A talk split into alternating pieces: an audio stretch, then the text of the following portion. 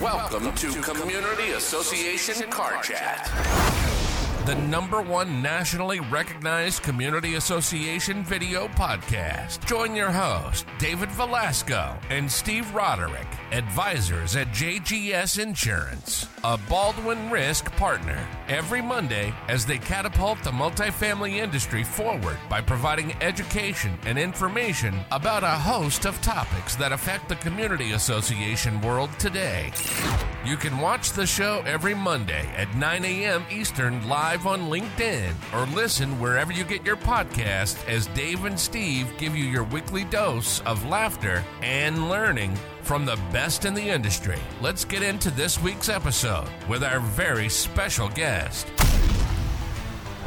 Good morning, Steve. It's a wonderful Monday. It's chilly, and we are on Car Chat. So, who do we have as a guest today? Outstanding, David. I am so glad that you asked, David, because today we have Mr. Brendan Murphy, and he is an estimator and project manager at Old Philadelphia. Thank you for being with us today. Could you tell us a little bit about yourself and, and what you do at Old Philadelphia? Thanks for the intro, Steve, and thanks for having me on, David. So, Old Philadelphia Associates, we're a masonry restoration and waterproofing company founded in 1986. We're a minority woman owned business and we are union affiliated. We are in local one of Pennsylvania and Delaware, and local five of New Jersey. Those are the bricklayers and allied craft workers unions. And I'm an estimator and project manager. I attend pre bid meetings, meet with engineers and customers, figure out what they're looking for, price the work, put together schedules, submittals, all that kind of stuff.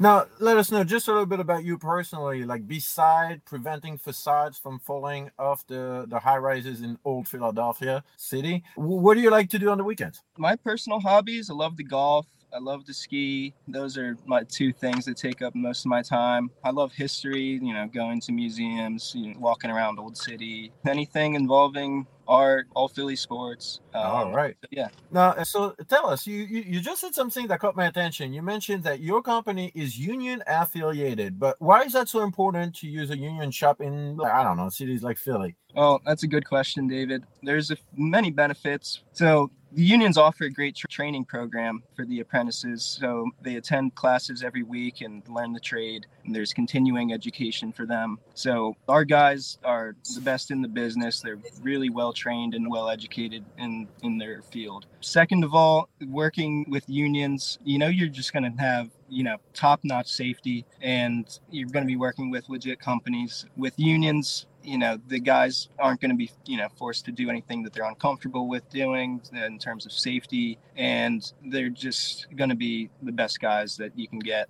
Finally i would say that in the in the city it's good to use union companies especially for our sort of work which is mostly exterior because you know it's so so visible by everyone where you never know who's you know walking by and looking at who's doing the work and checking on their safety conditions things like that could be OSHA violations, and you just don't want that to be affiliated with your building. So it's just better to work with the union shop, especially in the cities, to avoid that sure. kind of issue. What does maintenance on the exterior of buildings look like for, for high rises in, in, in Old City? Yeah, so it's important for people to recognize that all building materials have a lifespan. So really, every year they should be doing inspections, checking on, you know, their sealants around the windows, see if they're cracked, checking on their paint, see if that's deteriorating at all, delaminating. So you mentioned something because I, I was going to ask you how often should we perform? You just said yearly basis is great. But what's the typical things that you see as a failure point on a high rise building, for example? You know, typical things that we see, like I mentioned before, like joint sealants around windows and doors, typical, they can fail after 10 to 20 years.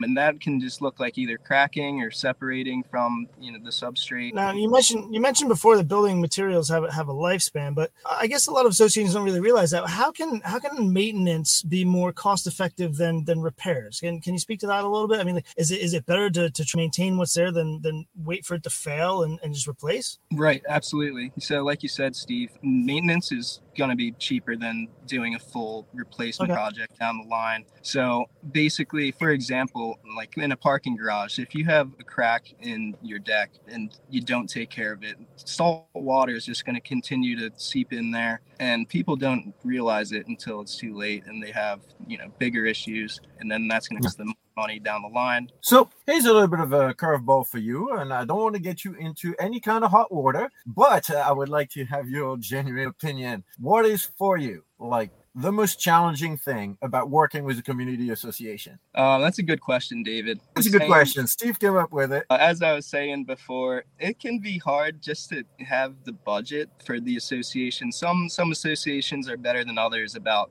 budgeting for maintenance items. But as I was saying before, some associations just don't think about it until it becomes a failure. And then you have to, you know, really scramble to find the money to, to pay for this kind of repair. Other things are just, you know, conflicting board members. Some are on board with doing maintenance, some, you know, would rather save that money for something else or wait until it fails. And you have to kind of educate board members as well for them to understand a lot of these concepts. Absolutely. So a lot of property managers, management executives, management companies, they, they, they watch these interviews, right? And so do you have any advice from, from your perspective? as a professional, as a, as a vendor, as a service provider for the managed world. Do you have any advice for them about the maintenance aspect of things? Well, I would say, as I've been saying this whole time, just to repair things before it becomes a big failure because, you know, just preventive maintenance is huge. It'll cost you way less to to do something. All right. Well, thank you very much for, for all of that. And uh, Steve, like I'm going to throw a curveball at you what do you find to be the most challenging thing to deal with a board or a community association? Well, I, I got it. You know, it's a little bit of a curveball. Thank you, David. The most the most challenging is, is effective communication for from what we.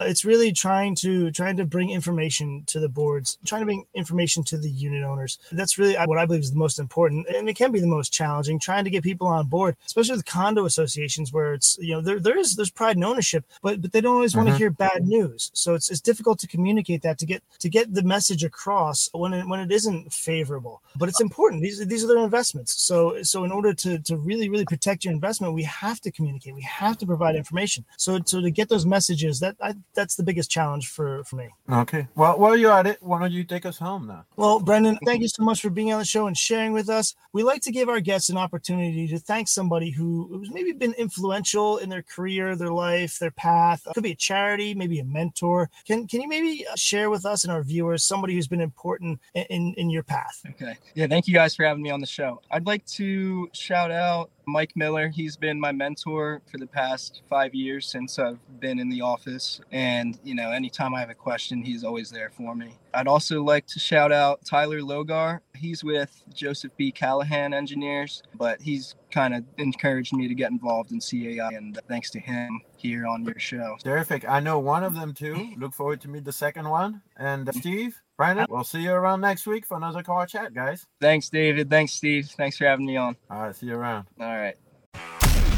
Thanks for listening to Community Association Car Chat Podcast. The number one nationally recognized Community Association video podcast. Go ahead and hit subscribe to get the latest podcast delivered straight to your phone or tablet each week. And remember, you can watch us live on LinkedIn every Monday at 9 a.m. Eastern on the Community Association Car Chat LinkedIn page.